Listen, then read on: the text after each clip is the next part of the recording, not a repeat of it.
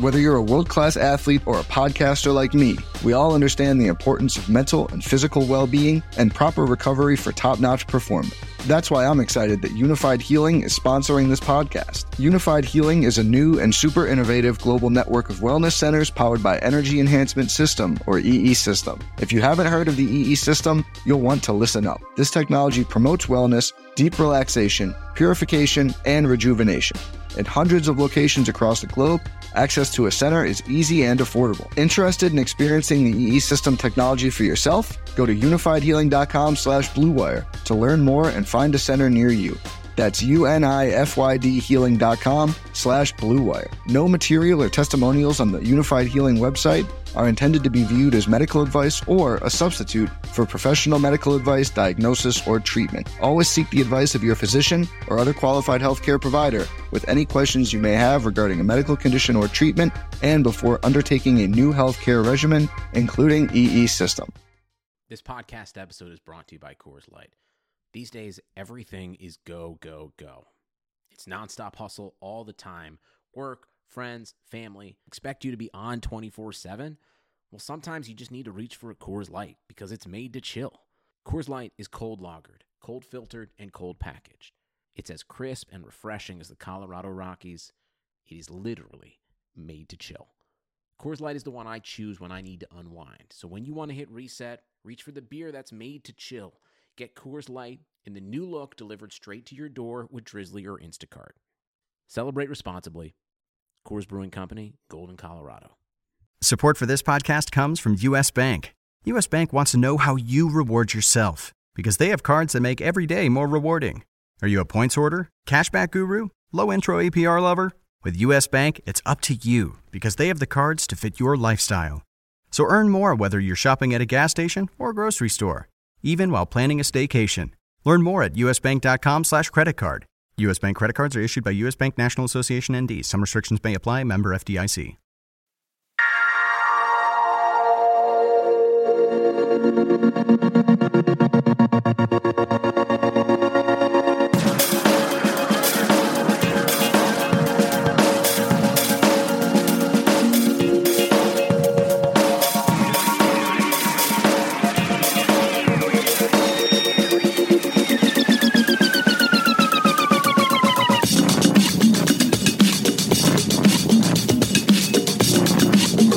Welcome to the RotoWire Mixed Martial Arts Podcast. Uh, I'm Jake Latarski, joined today as always by John Litterine. You can catch John on Twitter at J O N L I T T E R I N E. You can catch me on Twitter at RotoJake.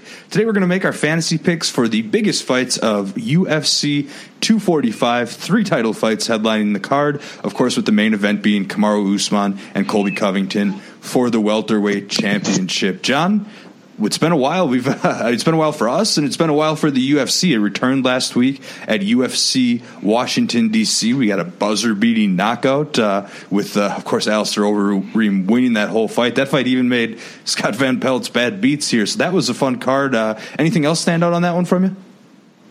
Uh, you know, I I really think that was probably the main thing, the main event.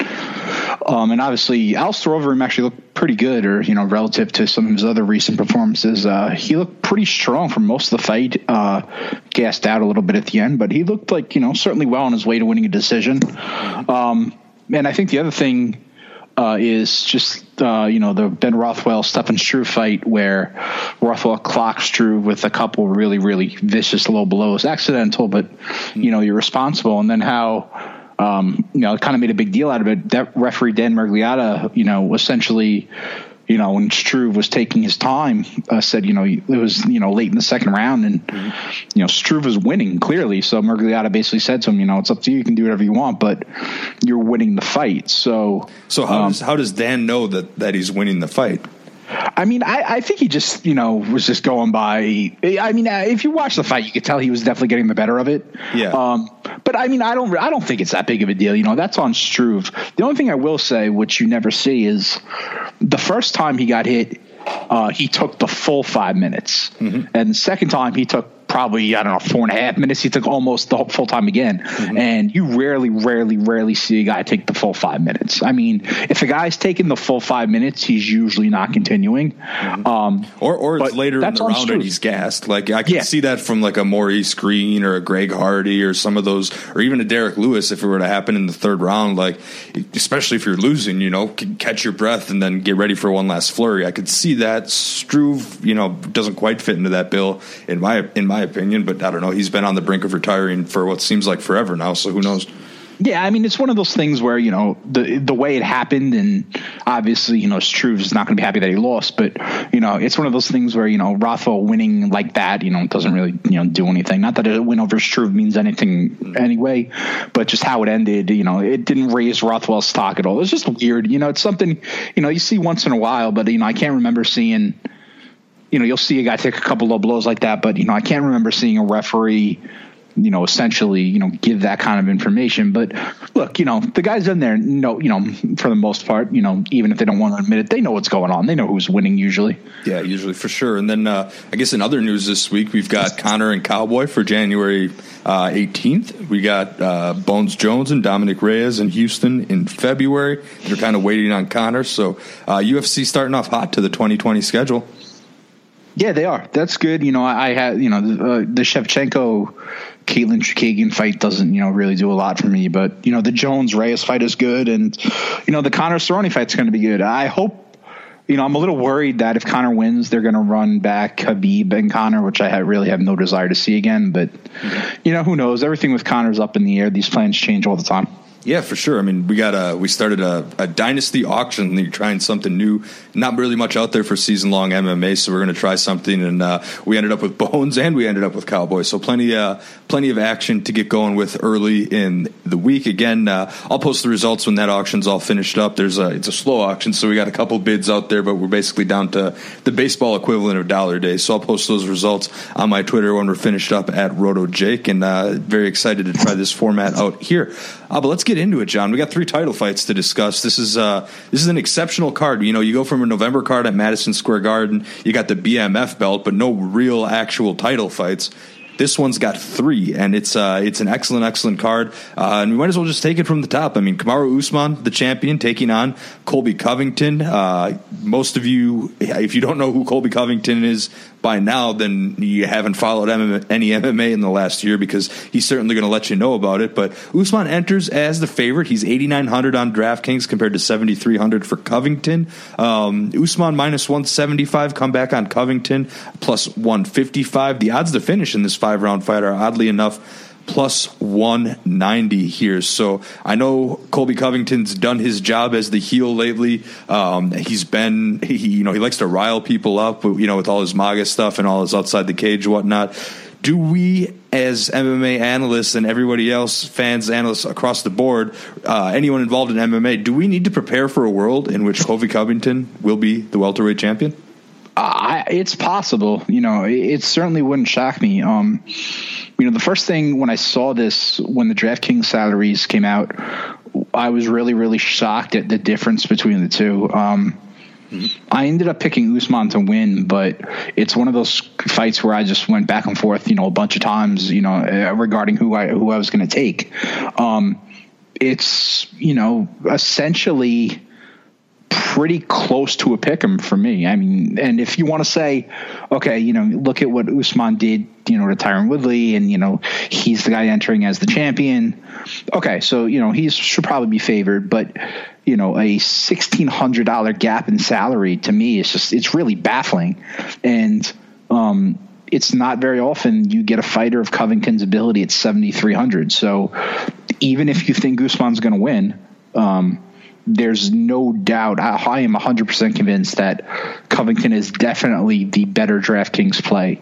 Now, um, the one thing that worries me about Covington is um, we all know he lives and dies with his wrestling.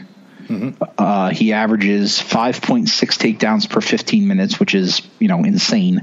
Um, Kamaru Usman's takedown defense in his UFC career is 100%. He's never been taken down.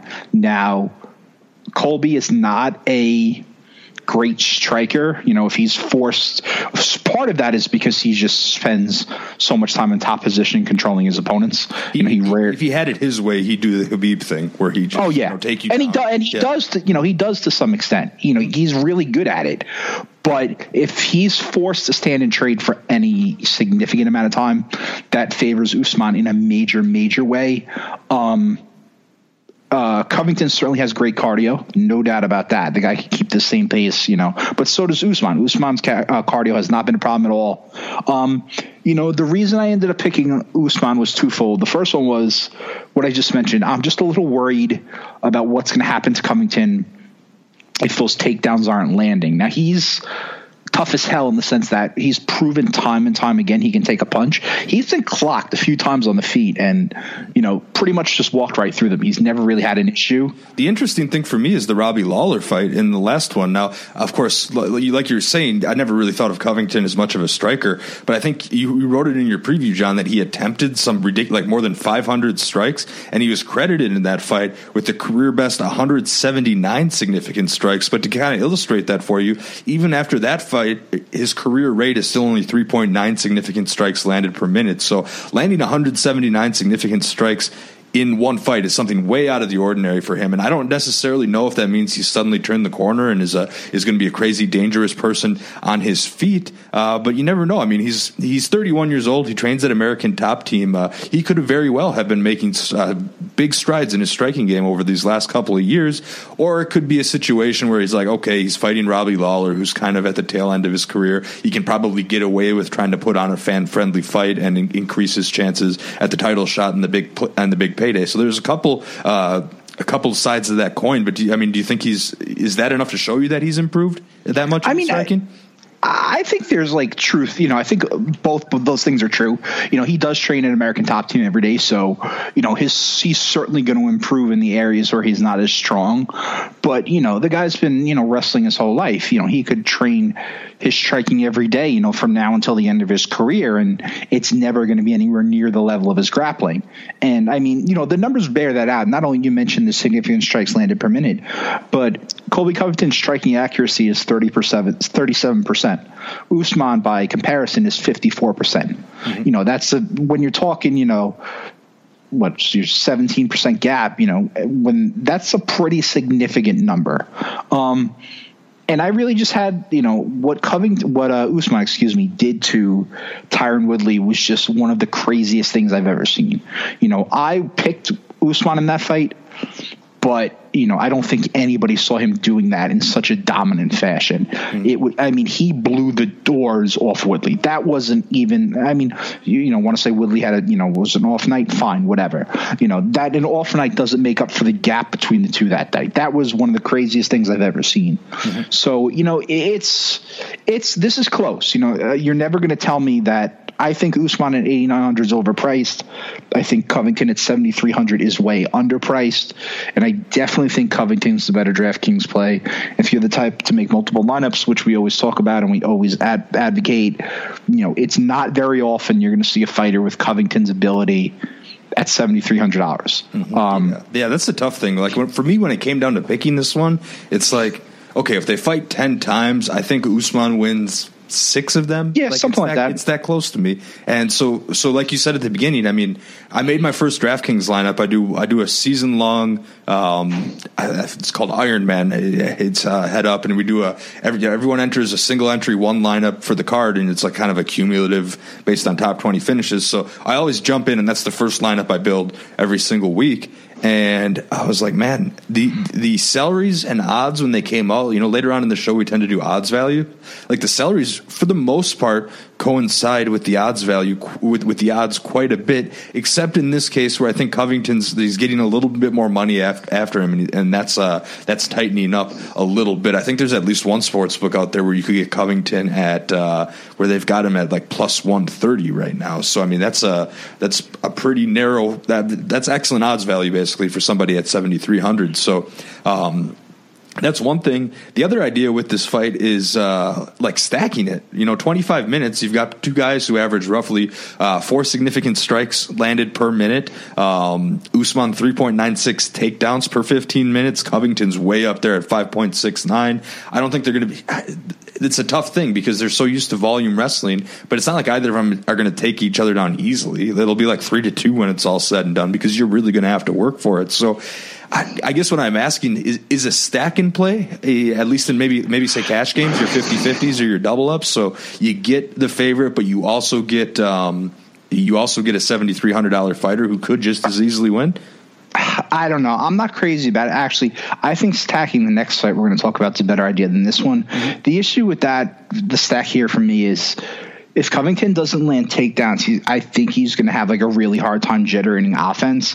And I don't want to call him a one dimensional fighter because he's not, but there's, you know, I, I think we both agree if he's not consistently, at the very, very least, making Usman work to defend the takedowns, you know, I, you know, he's going to have a hard time winning. Yeah. Um, and it's just, it's, I just think Usman is a little bit more well rounded, and you have to keep in mind, mm-hmm.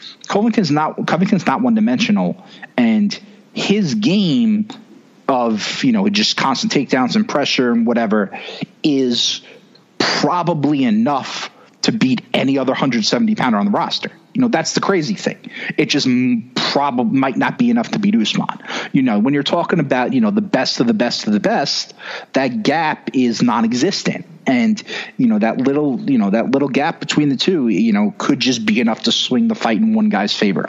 Yeah, exactly. And, and I mean, Usman definitely no slouch in the striking department either. He's going to come in with a four inch reach advantage. If you look up like a, uh, like a Sherdog page or whatever, it says Association Hard Knocks 365. Um, that's, that's Henri Hooft's gym in Fort Lauderdale. I looked that up before the show. So, I mean, definitely he's got just as good of a camp behind him. And, uh, I mean, Usman's kind of been a decision machine, um, you know, dating back to 2015. He's got eight decisions and one knockout win over Sergio Moraes. So I don't necessarily see either of these guys getting knocked out unless unless suddenly the Covington striking strides are absolutely for real and he catches them. Um, but I mean, the odds to finish on this are plus 190 for a reason. So it's a grinding uh, five minutes and you know, maybe you don't necessarily need. Maybe the other side of the opposite of a stack here would be a fade. You know, maybe you don't necessarily if you don't want to use Covington, you might not need a piece of this fight if they're not getting takedowns, and it'll depend on the official scoring a little bit. You know, it's a little objective on what's considered significant. If Covington tries to throw a lot of volume, what is he actually going to connect on? So this is a really tough one um, from a DFS angle. I mean, from a real life fight fan angle, I can't wait. It's an amazing stylistic matchup, uh, and and it's something that is is is perfect perfectly relevant for the uh, for the headliner of a pay per view with three title fights. But I don't know when it's all said and done. I'm, I'm going to pick Usman. I think he deserves he deserves it. He's a little more physically physically impo- opposing, like you said. He's more well rounded, uh, arguably. Um, I'm going to pick Usman, but like I said at the beginning, and I'm going to keep saying it, like uh, everyone's got to get ready for a uh, UFC landscape where Colby Covington is champion because that's it's very possible. Shock me in the least. All right, so we got a lot of title fights to go through, so uh, let's let's move on for this one. Um, co-main event, another fantastic fight: Max Holloway, Alexander Volkanovski. Holloway, the champion, the favorite, hasn't lost his uh, fight at featherweight like basically since we started covering the sport. Uh, he's 8,700 on DraftKings. Volkanovski 7,500. Uh, the odds on this one look pretty similar. They haven't quite been moving as much as the main event here, but minus 170 for Holloway, plus 150 for Volkanovski. The odds to finish on this are uh, plus 165, which uh, is probably just a testament to the durability of both of these fighters here. You alluded to. A possible stack in the early going, but I guess uh, uh, let's take a step back and and and talk about how that we're going to get there and how you see this fight playing out. Well, I, I, think you can get there with this easier than the previous fight because I think you know I think this is certainly set up to be more of a kickboxing match than the previous fight. Um, this should be a stand-up fight, and you know I'm really interested to see this one. This is another one um, I went back and forth on, and you know, quite honestly, it's another one where I think you know the salaries are you know a little wide. Um, I really think Volkanovski, you know, and it, look, it's hard to go against Holloway. He's won 14 fights in a row at featherweight. Um, he lost his last fight to Dustin Poirier in April. Uh, they fought for the interim UFC lightweight title. Um, it was just a fight where Max had a lot of difficulty with just the size and physicality of Poirier. Um, he was just too big and he was just too strong, and you know it showed. And um, he's facing a guy in Volkanovski who fights similar uh, in a similar manner.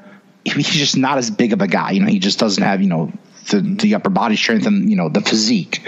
But um, I'm going to take Volkanovski here in an upset, and I know this is, it sounds lousy. You know, this it really it's just nothing more than a gut feel, but I really think Volkanovski has the power to give Holloway trouble.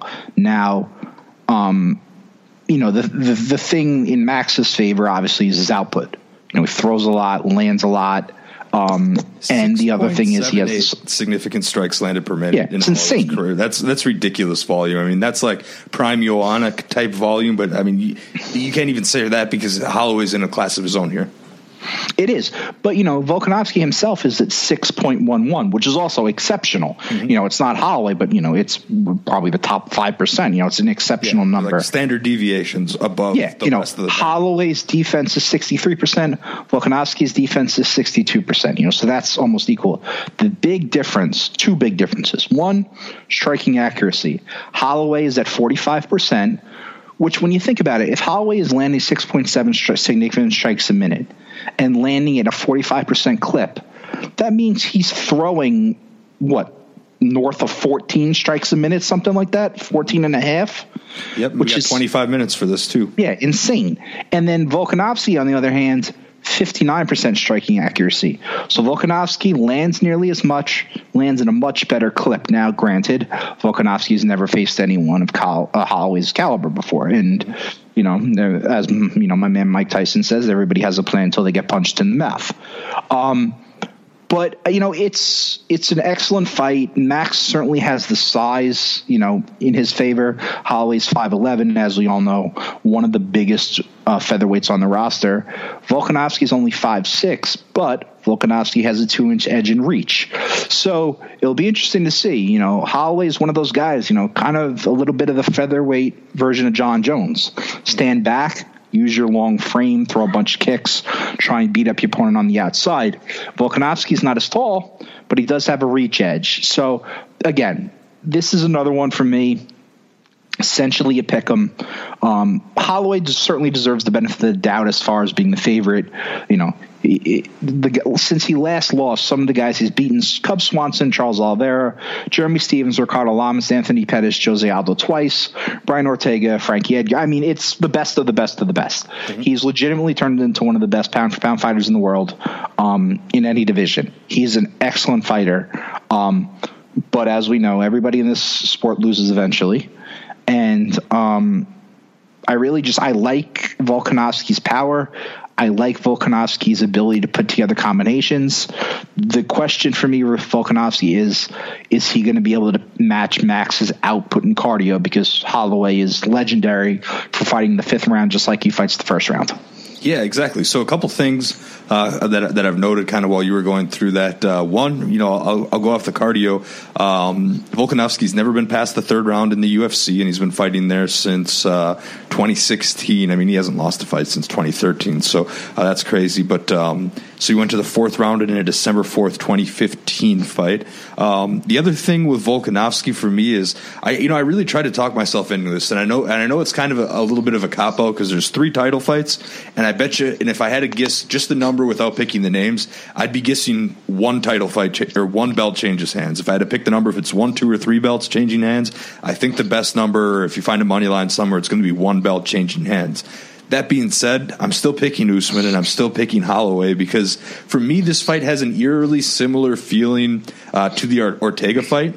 The betting odds were kind of close. Ortega came in really, really hot. Granted, got a couple uh, a couple uh, where he kind of snatched victory from the jaws of defeat there, and then Holloway just just pounded him on the feet for five rounds. And I think you can expect a little bit better of a striking performance uh, from Volkanovski in this one. I mean, the numbers say for themselves. Volkanovski does have a little bit of a takedown uh, kind of wild card too that he can implement in the game, but Holloway's sitting there with an 84% takedown defense, and no one's ever really been able to figure out that piece of the puzzle right there. Um, the physical measurements you brought up were also very interesting. You know, Holloway's got that five inch reach advantage, so you think he could just stay on the outside and pepper him, or, or it's the height advantage. I'm sorry for Holloway, but it's Volkanovski with the reach advantage, so you could make a case there. I could definitely see it, but I still got to pick Holloway. Um, it, it, for me, it's like it's that same kind of feeling as going into the Ortega fight, where it was close and people were thinking, well, he could lose, this could be it, and then when it when it's all said and done, the better fighter wins. And my other reason behind Holloway is just, I mean outside of the Jose Aldo fight uh, that for Volkanovski, I mean, and Aldo's definitely not what he once was. We can agree on that. And then Chad Mendes before that, kind of a past his prime, post suspension. Chad Chad Mendes. Uh, there there just aren't a ton of names on this Volkanovski resume that uh, are even in the same class as um, as Holloway. And you know, you can make the argument with Aldo, but again, he's someone that Holloway smashed twice. So I'm not quite sure the caliber of competition is there for Volkanovski. He's only 31. I think we'll see him back in a title fight uh, before not too long, but I don't think that he gets it done on Saturday night, though. Though it's very very close. Yeah, it's certainly a step up in competition for Volkanovski. Um, the only difference I would say between the Ortega fight is you're right as far as both guys coming in hot. It's just Ortega's tough to rely on because so much of his, well, virtually all of his offense comes via submission, and it's it's really hard to predict a submission. You know, you got to get a guy down or whatever. Usually, you know, you got to get in the right position to clamp on, you know, whatever the choke is or whatever. Um, it's much easier to just clock a guy with you know one right hand, you know, to end the show. But look, it's definitely a step up in competition for Volkanovski. Holloway certainly deserves the benefit of the doubt, you know, for all his wins and the streak he's on at featherweight.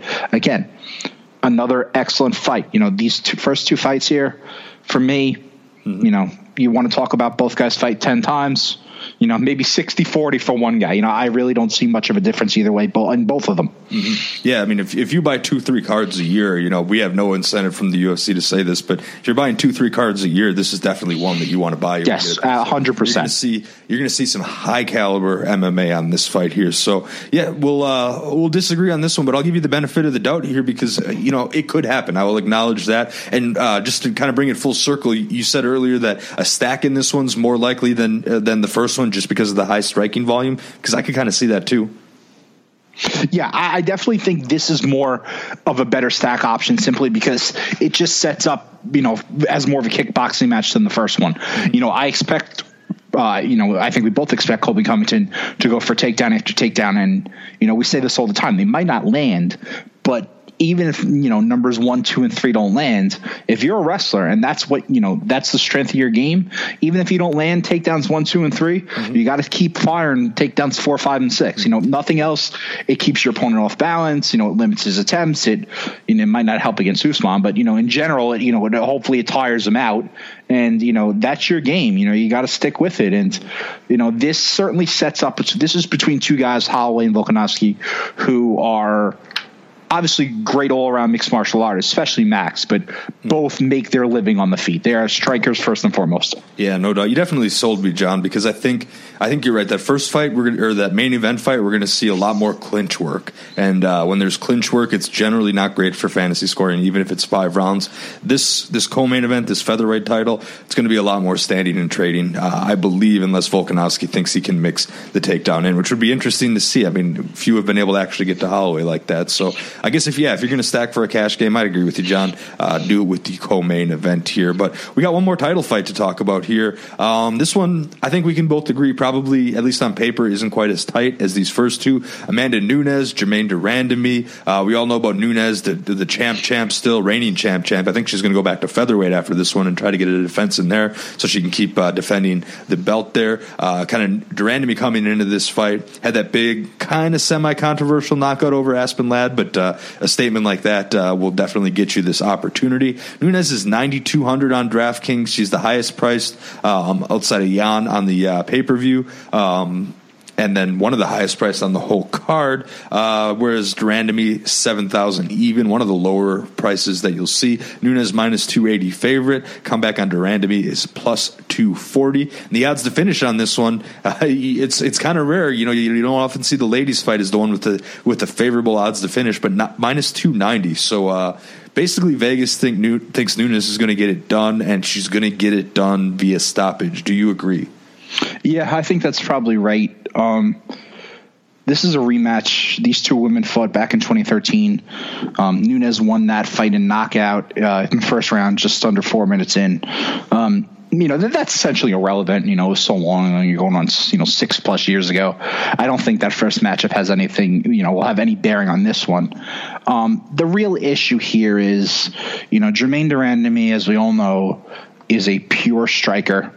Um, brings very, very little else to the table. Um, former kickboxer, 46 and 0 professional kickboxing record.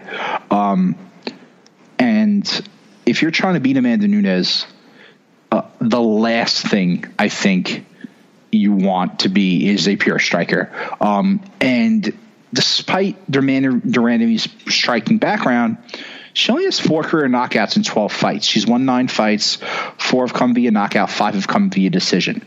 So, you know, throw 20, 30 in there from kickboxing, probably. Yeah. I don't have the exact record. I, yeah, I think she, well, actually, was 36, 46 and 0 with 30 knockouts in kickboxing. Yeah. Not, not uh, too shabby. no, but she's, but, you know, that Aspen Ladd fight aside, and I thought that was a good stoppage. I had no problem with that fight. Yeah. Um, good stoppage. I, I think Ladd was a, she was a little messed up from the weight cut, and that maybe made that yeah, a little. I had no, I had no problem with that. Yeah. But I mean, I, this is an easy pick, and the whole entire thing is straightforward. Nunes's greatest advantage over anybody in the company is her power. I mean, look what she just did to Cris Cyborg. It was, you know, she blessed. You know, Cyborg didn't have a chance in that fight. Mm-hmm. Yeah, sure, she was too aggressive, and she, punched she Cyborg into Bellator, basically. Yeah, she, yeah, she did. She didn't, you know, and she, yeah, I know Cyborg didn't focus on defense or whatever, and didn't respect Nunes's power. Okay, that's probably true, but you know the power it takes to, you know, to finish Cyborg off like that. Mm-hmm. So if you're looking to beat Nunes you know, de Randamie's not going to, you know, bring this fight to the mat or anything. I definitely think she's giving up a pure strength advantage. Nunes is certainly one of the strongest women on the roster. So if this fight turns into, you know, the clinch, you're up against the cage or whatever, that's certainly in Nunes's favor. And I really don't see de scoring a knockout. So that means if you think this fight's going to go de Randamie's way, she's going to have to outpoint Nunes for 25 minutes. Mm-hmm. Uh, you know, I would certainly bet against that all day long. And if nothing else, even if say you know hypothetically whatever, say Nunes is behind, she has the one punch or one flurry power to turn a fight at any instant. So, you know, you're kind of hedging your bets. Even if it doesn't go, you know, the way you think it's going to go originally, she has the ability to turn it at any point. So, you know, we'll see. But I, this is, I know they don't have a lot of options as far as really in any of the women's divisions, and this is becoming an ongoing issue. There just aren't a lot of legitimate challenges for any of the titles. You know, this fight doesn't really do a ton for me. But look, you know, we've talked about many, many times when if the UFC has two title fights on the card, you know, they punt the rest of the card. This has three title fights, and this is the third one. So, you know what? And the fights we're going to talk about in a minute, the next two on the main card of the pay per view are also pretty good. So, you know, you can't get too upset about it. I don't think it's a great matchup. I don't think there's any value in de Randamie at 7,000. Um, it's not like you know an exceptional fight that I'm overly looking forward to. It is what it is.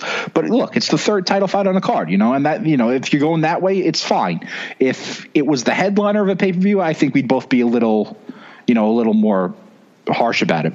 Mm-hmm. Yeah, so this is a this is an interesting one. So we're both going to pick uh, we're both going to pick Nunes. Uh, I think the answer is pretty clear there. You, you, know, I can't sum it up in anything better than uh, than what you just did there. So we're going Nunes, but uh, so let's just say hypothetically, whether it's this contest or another one. So DraftKings is running a two hundred thousand dollar special, one of their bigger GPPs of the year. First place is fifty thousand. Uh, the entry on that is twenty four fifty. Say your money bags. Uh, uh, some, some other site contributors might do this, probably not me. But the max entry on that looks like one fifty. Let's just say you're gonna you're gonna enter hundred lineups in this one. You're going to make a $2,500 investment. Out of 100 lineups, what type of exposure to Nunes are you looking at? I mean, um, we both feel pretty safe about her. She's not even the most ex- expensive fighter on the card. I think she gets a finish within two rounds within three rounds i'd say i feel i feel pretty good about that so pretty good bet for 80 90 draftkings points um, did you have a rough number out of 100 lineups what type of exposure you'd be looking at I mean, we you know we always advocate mixing. I don't know, 60, 65? Mm-hmm. Yeah. Okay. That yeah, that's fair. Somewhere around there. Mm-hmm. Yeah, I definitely wasn't really quite ready to go as high as eighty. If, if that stresses the confidence, because that is a lot of stock in one. Yeah, I mean, she. The only, it's not. It's not because I'm only sixty percent confident. It's because you know I'm going to mix in Peter Yan and some of these, and uh, you know a couple other guys across the board. And you know you, you start to limit yourself when you're taking two, three, nine thousand plus fighters, and then you're taking on a lot of risk with the rest of your lineup. So yeah, something like that seems to work out fine for me. Um, all right, so Nunes, uh, I think we're both in this by a landslide. I would be willing to wager that she'll be a unanimous selection. Might be the only unanimous selection when staff picks get posted on the website yeah. on Thursday. I, yeah, I was just say, well, you know, when you're talking about you know using someone like that, you know, it's really just essentially protecting yourself probably more from injury than anything else. Mm-hmm. You know, she could be, you know, blowing the doors off de Randamie and could take you know a wrong turn and her knee could pop you know it could um, you know there's a billion things you know we see all the time so it's really more protecting yourself against that than anything else yeah, and just to compare, so like the odds to finish on Nunes I'm going to see if these changed since I wrote this down. Nope, she's at 290. Um, the biggest, most expensive fighter, we'll talk about him in a little bit, is Peter Yan. The odds to finish on that are minus 155. And then the other big favorite on the card is Matt Brown over Ben Saunders, and the odds to finish on that one are minus 420. Yeah, I'm not. So I'm not. Get, I'm not getting involved in that. yeah, we'll have to. We'll have to touch on that later. That's a very interesting one. Um, but so, so, technically, Matt Brown. Yeah, that's a lot to put on Matt Brown. So if you throw that one out, then uh, then Nunes is technically the the best chance of finish and in terms of dollar value there. So I think we, we, we beat that one pretty well, Jon. Uh, you know, I think there's no secret how we feel about that one. Um, we talked a lot about Jose Aldo in the uh, in the last couple fights because he's someone that both Volkanovski and uh, and Max Holloway have fought and defeated recently. Well, most recently for Volkanovski, he's coming back to the cage in a very interesting move. Jon, he's going down to bantamweight, and uh, he's taking on a real tough matchup, a, a former uh, title contender. Uh, I believe was the interim champ at one point. I, I, can't remember. In any in any case, Marlon Moraes nine thousand dollars on DraftKings, Aldo seventy two hundred. Uh, Vegas pegs this one. Actually, more money's gone to Moraes uh, since I originally posted these. Right now, Moraes is sitting at anywhere between a minus two hundred to minus two twenty five odds, with a comeback on Aldo being you know again you shop around books just like you shop anywhere else. The comeback on Aldo being plus 170, plus 185. Odds to finish on this one, I was a little bit surprised, are minus 155. Now, the big, big storyline heading into this fight. I mean, we all know Aldo's a Hall of Famer, one of the greatest to ever do it. Was thinking about maybe retiring, then signed a big extension. But the real big variable is he's moving down a weight class. He's going from uh, featherweight to bantamweight at 135. And uh, I don't know if you've seen any of the pictures of training, but he looks pretty wiped in those pictures. I mean, he he's skinny. He's not. He doesn't look like quite the same Jose Aldo. And when you're at these smaller weight classes to begin with you know, take doing that extra ten pounds on your cut seems like a little bit tough. Now it's not a title fight, so he'll get one thirty six, uh, which I, I, would say does matter in this situation. Him going to one thirty five for a title would just amaze me. But in any case, uh, with the weight cutting aside, um, I guess what I, well, I guess what's your thought on the move for him, and uh, will it help him here? I'm not crazy about the move. Actually, you know, it's it's pretty weird. It's you know, Aldo just turned 33 years old in September, so he, you know he's been around you know a really long time. He has more than 30 pro fights. Um, I really don't know why this is the time to make the move. Um, and you're right. I was going to mention it too. You know, the, you know, we've seen I've seen some pictures too, and I'm pretty. I'm interested in how I'm not picking him anyway. I'm picking Moraes, but I'm really interested in seeing how Aldo looks on the scale. Yeah, um, that'll be definitely worth tuning into. On yeah, there are there are there's some rumors that his weight cut is not going particularly well. Mm-hmm. Um, you know, that's you know, obviously it's what it today. We're talking Wednesday, so you know he's got three couple days. You know, so you know, I'm not saying he's not going to make weight or anything, but um, I'm worried about. I'm a little worried about what he's going to look like, and.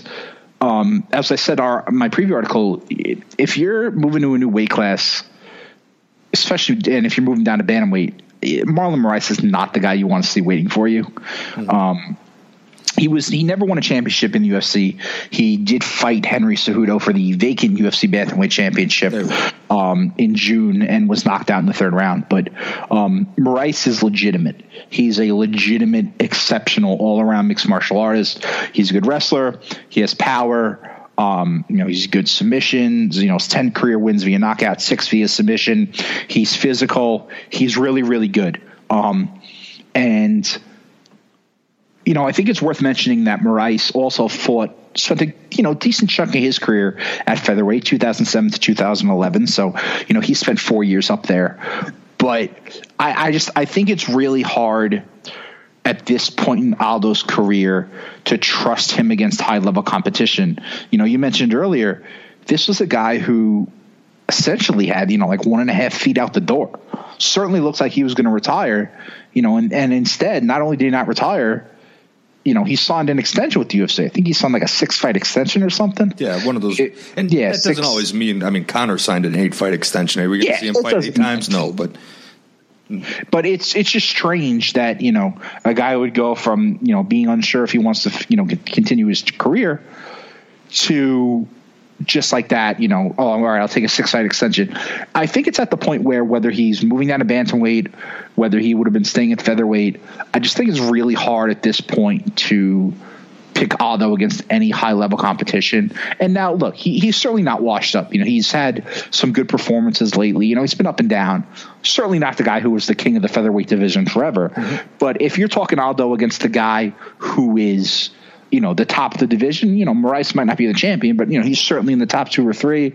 You know, if you're putting Jose Aldo at featherweight still, and you know you're talking Holloway or Volkanovski, you know, I just don't think there's any way at that point. Yeah. You know, you can pick Aldo, yeah. whether it's how many fights he's had, you know, whether he's getting older, whether it's the weight cut, you know, there are a million different things. That's definitely what sparked the move in my eyes. I mean, Holloway beat him twice in the top contender, Volkanovski. He beat him by decision, but it was not a particularly close decision. So I think Aldo just thinks in his head, okay, if I'm going to stick around, he wants to fight for a title, and that's just out of the question anymore at featherweight, you know? So so maybe he sees Henry Cejudo as someone that's beatable and thinks he can get to Cejudo right away with bantamweight. I mean, we can never really get into these guys' heads, but I, that's what I think it is. And then, of course, normally the big reason for moving down a weight class is to you know be the bigger guy and have that advantage. Um, Aldo has a one inch height and a three inch reach advantage on Moraes, so it's there, but it's not super pronounced. So either way, um, I'm going to pick Moraes too because I'm worried about Aldo's weight cut, and I think uh, you mentioned this in your preview, and I think I agree. The Moraes head kick the, the Cejudo knockout was it a head kick? Anyway, I, I see that as a little bit fluky. I picked Moraes in that contest, and uh, you know, obviously it didn't go my way, but. I, I, give him credit for what he's been able to accomplish up to date, and uh, at least yeah, Moraes has made this cut a bunch of times. Although I'm not sure. Yeah, and you know, it's funny. You know, we, we're trying to talk about what like you just mentioned, talking about you know why is he moving down at this point? You know, it's you know, all these you know this and that, and you're right. It could be as simple as him looking at the rosters and saying, well, you know, I've beaten the guy who's the, you know, I've lost to the guy who's the featherweight champion. You know, a couple times I've lost to the guy who's the top challenger.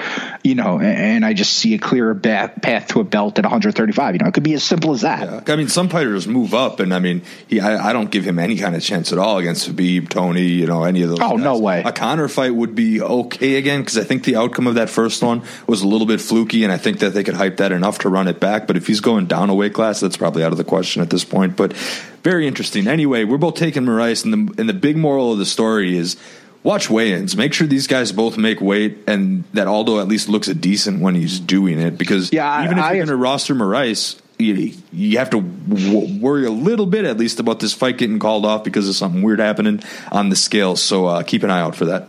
Yeah, I, you know, I don't think I, would be shocked if Cejudo miss, uh, if um, excuse me, Moraes missed weight. But although it's it's definitely worth keeping an eye on. Those pictures, it wasn't good. Mm-hmm. Yeah, he's eating like five pounds of just salad a day. I don't know. There's all these it's weird stories coming out of this, but uh, yeah. So that's the big storyline here. Either way, uh, I wish I could look past it and get excited for an Aldo fight, watch the Hall of Famer in action. But there's there's a lot of background noise going on here, and and when I I'll admit when I first saw this on paper, I wrote down. I always jot down my staff picks like right away. What, what's my gut instinct? And I wrote down Aldo. I was like, just think of everything he's accomplished. He'll be the bigger guy. But then, you know, the more I looked at into it, and the more the, like the, these weight cut stories surface, and that the advantage really isn't that big. Um, I definitely got to lean back towards Moraes in this one. And I know I'm being a chicken and I'm picking all favorites. I'm just uh, I'm not seeing the, the, standout upset, I guess, on this card, and I think that's going to be the case for a lot of folks. But uh, hey, we got one more bantamweight fight to talk about. I mentioned our dynasty auction that we did uh, that we started this week. We are also the proud owners of Peter Yan in this one, who has been red hot to start. I would not be surprised at all if he fights for a title here in 2020. But first, he's got to get through another Hall of Famer in Uriah Faber. And I mentioned him being the biggest uh, favorite on the card. Yeah, 9,400, Faber 6,800. I think Faber, that makes Faber the second or the cheapest fighter on the whole card. Uh, and the Vegas odds reflect that. Yan minus 470, biggest favorite. Faber comeback is plus 355, and the odds to finish are minus 155. So Vegas pretty much has Peter Yan by stoppage here. Do you agree? As uh, I certainly have Peter Yan. The stoppage is maybe a little up in the air, but um, this is another this is another weird fight, and it's a tough position for Peter Yan, who, as you just mentioned, is excellent. He, you know, certainly neither of us, I know, both big fans. Neither of us would be the least bit surprised if you told me he's going to fight for a title in the next, you know, twelve to eighteen months. He's that good, but he's really in, in a sense, a no win situation here you know, he gets, I mentioned, you know, he gets a fight on the main card of a pay per view, you know, probably certainly one of the biggest pay per views of the year. So he'll get a nice royalty check. You know, he'll do fine with that. Um, he's get he'll get exposure because Faber's still wildly popular. Mm-hmm. So you know he'll get his name out there. He's still not all that well known amongst casual fans, which is too bad because he's an excellent fighter. Um, he's only twenty six. He's going to get yeah, and it's an and it's a fight you know, I, I think we both think he's going to win going away. But it's a fight in which, in the grand scheme of things, he has very little to gain. You know, Peter Yan could go in there and start Uriah Faber in 30 seconds, and that's going to really, essentially, honestly, do nothing as far as you know Yan's title. You know, Yan's hopes of fighting for a title. Um, yeah, it is what it is a favor at this point. Um, you know, he returned this past July after two and a half years on the sidelines, um, and knocked out Ricky Ricky Simon in 46 seconds. Now, that sounds all well and good, and it was actually a pretty cool moment. You know, it, Ricky it took Simone like, actually got knocked out this past weekend too. Yeah, but don't let that get in the way of the story. Mm-hmm. Um, so he. Uh, yeah, so you know, in his hometown of Sacramento, knocked him out in 46 seconds. That's great. Um, that was Faber's first knockout since WEC 25 against Joe Pearson on January 20th, 2007. So Uriah Faber, at age 40, comes back from two and a half years on the sideline and, you know, knocks a guy out and, you know, you're going to tell me that he suddenly has he has suddenly found power. It's not happening. You know that was a fluke.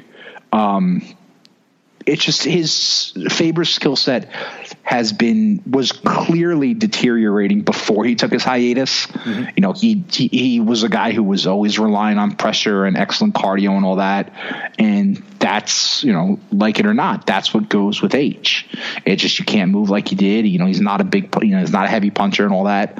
Um, he's still immensely popular, but I really think if the UFC, and I've said this many times, if you the UFC is going to continue to run guys out there like this, whether it's the Fabers or you know the Andrei Arlovskis or the Ben Rothwells of the world, or you know Little Nog, you know whatever, you know all these guys who are you know essentially finished you know, you really, really got to be careful about who you match them up against. And they were going to run Nog out there before the fight got canceled. I think it was supposed to be Nog and Sam Alvey in Brazil, which like that would have been fine. You know, like that's like an entertaining fight with a guy who's just one dimensional and you know it's just for pure entertainment. Great. But Yan's like a legitimate title contender. And like I really think you gotta the company really has to be smarter with who they match a guy like Faber up against because if this goes like we think it's going to go Faber's going to go in there he's going to get blown out of the water it doesn't do anything for Yan and if Faber pulls some kind of miracle upset you essentially just blew a title you, contender yeah your prospects yeah, it's it makes no sense. It's like when they pushed when the UFC, you know, really pushed Paige Van VanZant and Sage Northcutt, and we said like, "What are you doing now? You know, you have nothing to gain by it. You know, these kids are twenty and twenty one years old. You know, Yan's twenty 26, like you mentioned, but there's no upside in this because even if Faber pulls the upset, what are you going to tell me? Faber's going to go fight Henry Cejudo for the bantamweight title? You know, it's ridiculous. So it's it is what it is. It's the fifth you know card of the pay um, main card of the pay per view, but you know I'm actually a little surprised the Vegas odds aren't even wider than they are. Mm-hmm. Yeah, yeah. I don't remember if Faber has been one of the fighters that has openly feuded with Dana White like so many have in the past.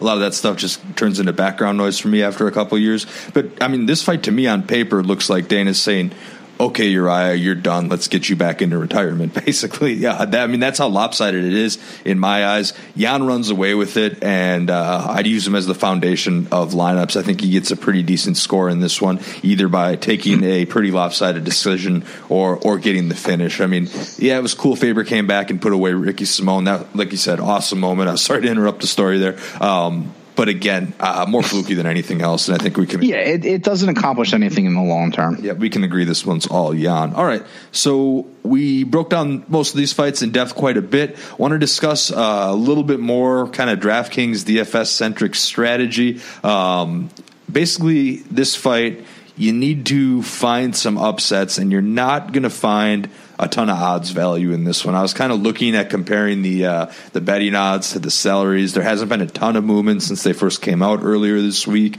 Um, Omari Akhmedov is plus one twenty at seventy eight hundred. That's okay. He's four zero oh and one in his last five. He's got kind of a tough matchup against Heinisch though.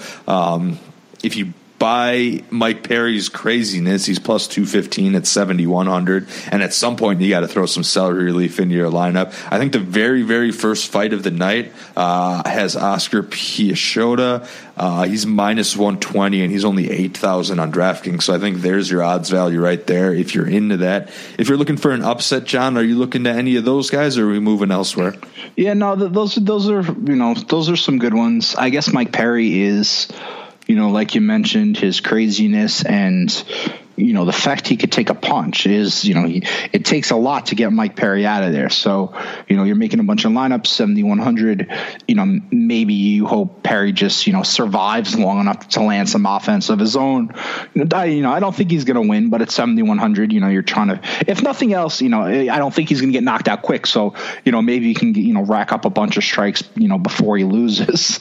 Um, the, the interesting thing about Perry is you know I've referenced our dynasty auction a couple times. So we bought Yan for uh, twenty seven hundred out of a twenty thousand dollar budget. I was just looking. Geoff Neal went for two thousand eight hundred fifty out of the twenty thousand dollar budget. So, and and this is, uh, I mean, this is a, a, group of guys that we're doing this with that I, you know, I I heard of most of them before we started, and a lot of them have definitely earned my respect in this. So we've got uh, we got a pretty high price for Geoffrey Neal. So he's regarded as a very high prospect at the likes, if not higher than in some minds than someone like Yan. So it's tough sledding for Perry, but you never know because Perry's kind of a crazy person. Before he goes on fully, like before he goes like full Diego Sanchez and, and gets weird with it, like he might have a few uh, pull a rabbit out of his hats winning them. Who knows? Yeah, I mean, you know, he he's always interesting because simply because of the punishment he can take. You know, he can take any guy, and, and we used to say this about Diego Sanchez. Any guy who could take that much punishment always has a chance to win because it simply gives him time to land more offense. You know, and hopefully get off a flurry of his own. Um, there were a few others. Um, Ahmed uh, Omar Akhmedov, which you mentioned, he's interesting only because Ian Ian Heinisch looked so bad against Derek Brunson. You know, he in his last fight. Um, that was Heinisch's real chance to like make a statement and you know become a contender at 185 pounds, and he just no showed. He got run out of the building by Brunson. So you know that's interesting. Um, if you're really digging deep, I guess this this whole we mentioned it briefly earlier.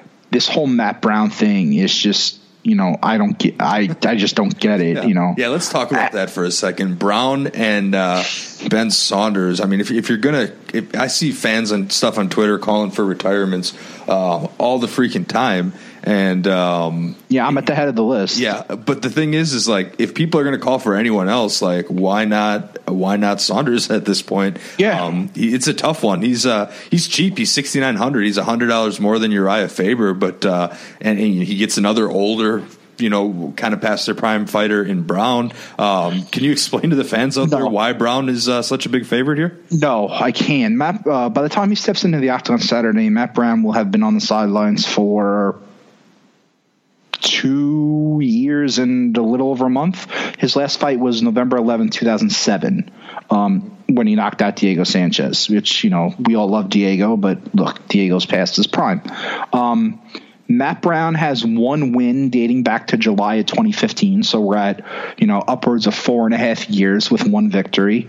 Um, he has spent the last, you know, year plus um, rehabbing from a torn ACL.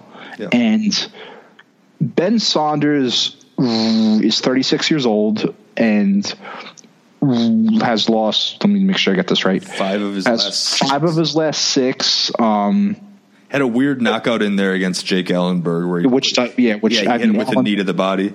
And Ellenberger counts less than either of these two guys, so you know. no. Look, yeah, you know, but uh, you know, basically to sum it up, to answer your question, no. Um, and Saunders might be more washed than Brown. Like that's totally hundred million percent possible, but there is no way I would ever, ever spend 9300 on Matt Brown. This is our I mean, you know, we you know, the UFC essentially runs one card a week, you know, more or less. It averages to what 50 cards a year or whatever. Mm-hmm. Um, this is perhaps since we started doing this, how long have we been doing this? 4 or 5 years yeah, at least. 2014 we kind of yeah. dipped our toes in. Yeah, this is arguably the most baffling salary I have ever seen. Mm-hmm. I, and I, I it lines up with the odds, I guess, but that yeah, that's quite I don't, a bit. I don't understand the odds either, though. Like how I, I just I don't get how you can look at this and say this is anything other than they're both terrible and past their prime. I don't know who's going to win. Yeah. Also, I mean, like I said, that first lineup I always build. Um, again, there's there's not much obvious odds value on this. It's really tough to find. And I wanted to use Peter Yan and Amanda Nunes in my lineup. I just I think those guys are both pretty much locked in for a hundred.